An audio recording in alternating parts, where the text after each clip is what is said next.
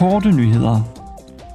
EU-parlamentarikerne og ukrainske parlamentarikere samledes i går for at udveksle synspunkter om udfordringerne ved Ukraines EU-tiltrædelsesproces.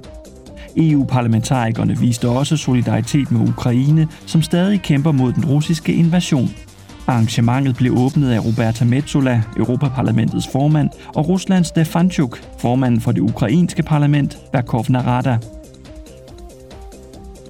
Transportudvalgets medlemmer stemmer i dag om et udkast til betænkning om opdatering og reform af EU's retningslinjer for udvikling af det transeuropæiske vej-, jernbane- og vandvejsnet.